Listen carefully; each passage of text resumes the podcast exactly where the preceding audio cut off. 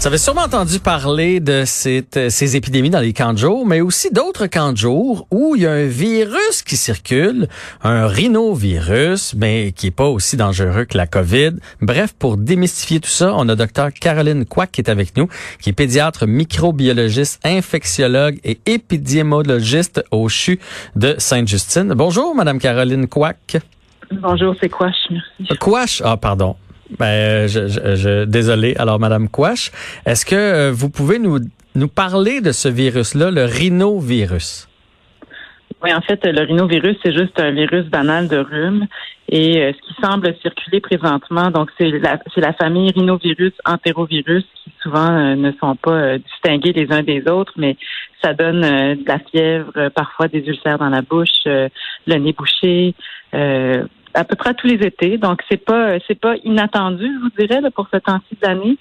Et c'est sûr que comme on recommence à avoir euh, des contacts euh, entre enfants, ben c'est sûr qu'on se transmet aussi nos virus. Hmm. Fait que les effets sont quand même un peu semblables. Fait qu'on peut comprendre les parents qui paniquent et qui vont faire tester leurs enfants.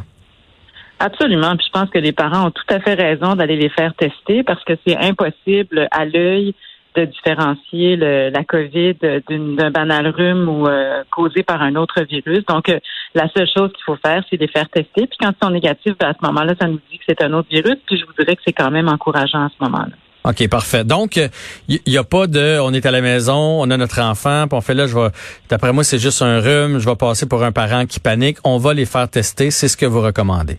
Oui, c'est la chose responsable à faire. Hier, euh, ma sœur m'a appelé exactement pour ça. Sa fille avait les mêmes symptômes. Je dis, écoute, va la faire tester.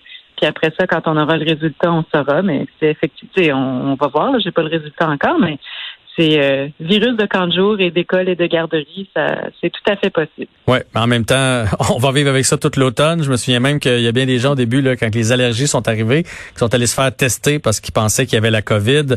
On devient un peu mélangé là dans, dans tout ça, fait que c'est normal. On juge personne, puis l'important c'est L'important, c'est d'être sûr et certain. Est-ce que les enfants, parce que le test, ça n'a pas l'air le fun. Est-ce que les enfants supportent bien ça ou ça n'a pas l'air bien, bien agréable?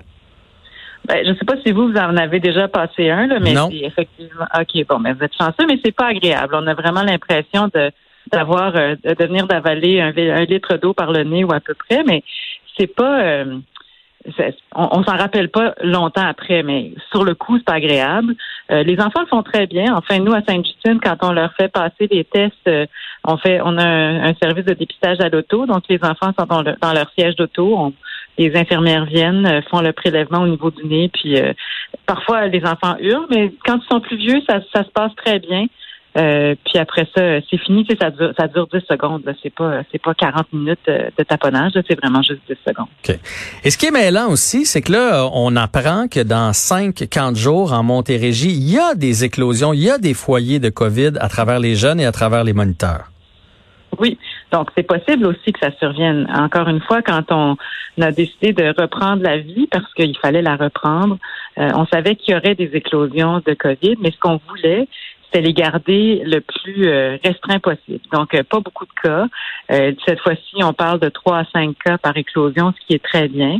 On s'attend à avoir des, des, éclosions similaires à l'école à l'automne, c'est normal. Mais ce qu'on veut, c'est être capable de les contrôler et de continuer à pour que les restes des classes puissent continuer à aller à l'école. On va, on va retirer certaines classes, certains enfants, mais euh, mais c'est attendu puis c'est pas je dirais que c'est pas hors norme c'est pas particulièrement inquiétant non plus. Il faut juste faire les suivis et la santé publique fait un travail extraordinaire à justement faire euh, le retraçage de contact puis faire tester ceux qui ont des symptômes. Oui. Et il n'y a pas de nouveau du côté des enfants. On sait qu'ils sont peu à risque donc ils vont avoir le virus la plupart du temps asymptomatique par contre c'est des vecteurs importants qui peuvent le ramener à la maison et qui peuvent le ramener à grand-papa et grand-maman ben, ça, je vous dirais encore une fois, il y a des nouvelles études qui nous montrent que les enfants de moins de 11 ans euh, sont des moins bons transmetteurs aussi. Euh, les adolescents sont comme les adultes. ils sont capables de, le donner aussi bien, mais les adolescents sont capables de, ils peuvent comprendre que deux mètres avec grand-papa, grand-maman, ça se fait. Les plus petits, pour une raison qui nous échappe encore, euh, non seulement l'attrape moins, mais le transmettre moins bien aussi, qui est aussi une bonne nouvelle euh, de, des études qu'on a vues récemment. Donc euh, ça, pour l'instant, on continue à suivre, là, mais c'est une bonne nouvelle. Cette semaine, j'ai lu deux, trois fois dans les différents quotidiens des gens qui commencent à sortir, qui disent que bon, ils sont pas morts de la COVID, mais qui vivent avec des séquelles, qui ont, qui ont de la misère à retrouver leur souffle, qui ont de la misère à retrouver l'odorat. Est-ce qu'on commence à en savoir un peu plus là-dessus? Est-ce que ce sera temporaire ou, ou il pourrait y avoir des, des effets irréversibles au virus de la COVID? Ben, c'est sûr que comme on a seulement sept mois d'historique, euh, le irréversible est encore un peu court. Il va falloir faire des suivis sur ces gens-là. Mais effectivement que quelques personnes euh, rapportent des symptômes de façon prolongée, souvent rendu à trois, quatre mois, il y a encore des symptômes. Euh, la perte d'odorat, ça finit par, ça a l'air de finir par revenir, mais ce qui a l'air plus embêtant, c'est la grande fatigue qui persiste, les douleurs articulaires. C'est des gens qui étaient hyper en forme, euh, euh, plein d'énergie, qui ont de la misère à finir une journée de travail euh, ou qui ont qui ont même pas envie d'aller d'aller s'entraîner. Donc c'est cette c'est cette fatigue résiduelle là qu'on ne comprend pas encore. On ne sait pas si c'est notre système immunitaire qui reste inflammé et qui nous cause tous ces symptômes là ou s'il y a d'autres euh, maladies sous-jacentes qu'on n'avait pas trouvées puis qu'on est en train de trouver. Donc, c'est hmm. bien important pour euh, les gens qui ont des symptômes qui persistent de voir leur médecin pour comprendre, pour, pour être sûr qu'il n'y a rien d'autre. Puis ensuite, c'est une question de faire le suivi. C'est sûr que dans un an, on va en savoir plus, mais la recherche est en train de se mettre là-dessus pour essayer justement de comprendre ce qui se passe. Et en, même temps, là, euh, ça peut être normal dans le sens que, tu sais, des fois on dit qu'on a la grippe au Québec, mais c'est pas la, vraie grippe. Quand on a une vraie grippe, moi je me souviens d'en avoir eu une, puis j'ai pris l'hiver à m'en remettre, avant de retrouver mon énergie. Ça a pris 4-5 mois avant d'être complètement rétabli. Fait que ça se pourrait que ce soit un peu similaire à ça. Ah, vous avez tout à fait raison. Ça se peut que ce soit juste ça. C'est comme quand on fait une grosse mononucléose, ça nous prend des mois avant de nous en remettre. Mais encore une fois, comme on a juste au Québec, on parle de quatre mois de recul. Euh, c'est difficile à dire si justement à l'automne on va être correct ou pas. Pour l'instant, il y en a qui sont encore symptomatiques de leur infection qu'ils ont attrapée au mois de mars ou avril. Madame quoi, j'avais promis de vous libérer pour 16 heures. Il est 15h59 et 35 secondes. Je vous laisse aller. Un grand merci d'avoir pris du temps pour nous aujourd'hui. C'est gentil, merci, au revoir. Bonne journée. Donc, on vous rappelle, on parlait avec Caroline Quash qui travaille à l'hôpital euh, Sainte-Justine.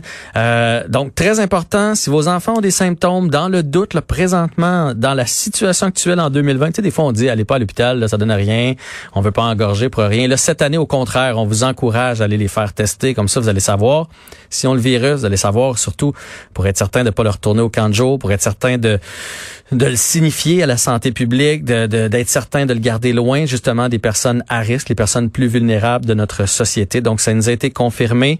Si dans, dans le doute, ça peut que ça se peut que ça soit juste le rhume. Le rhume court, mais dans le doute, on prend pas de chance et on va les faire tester.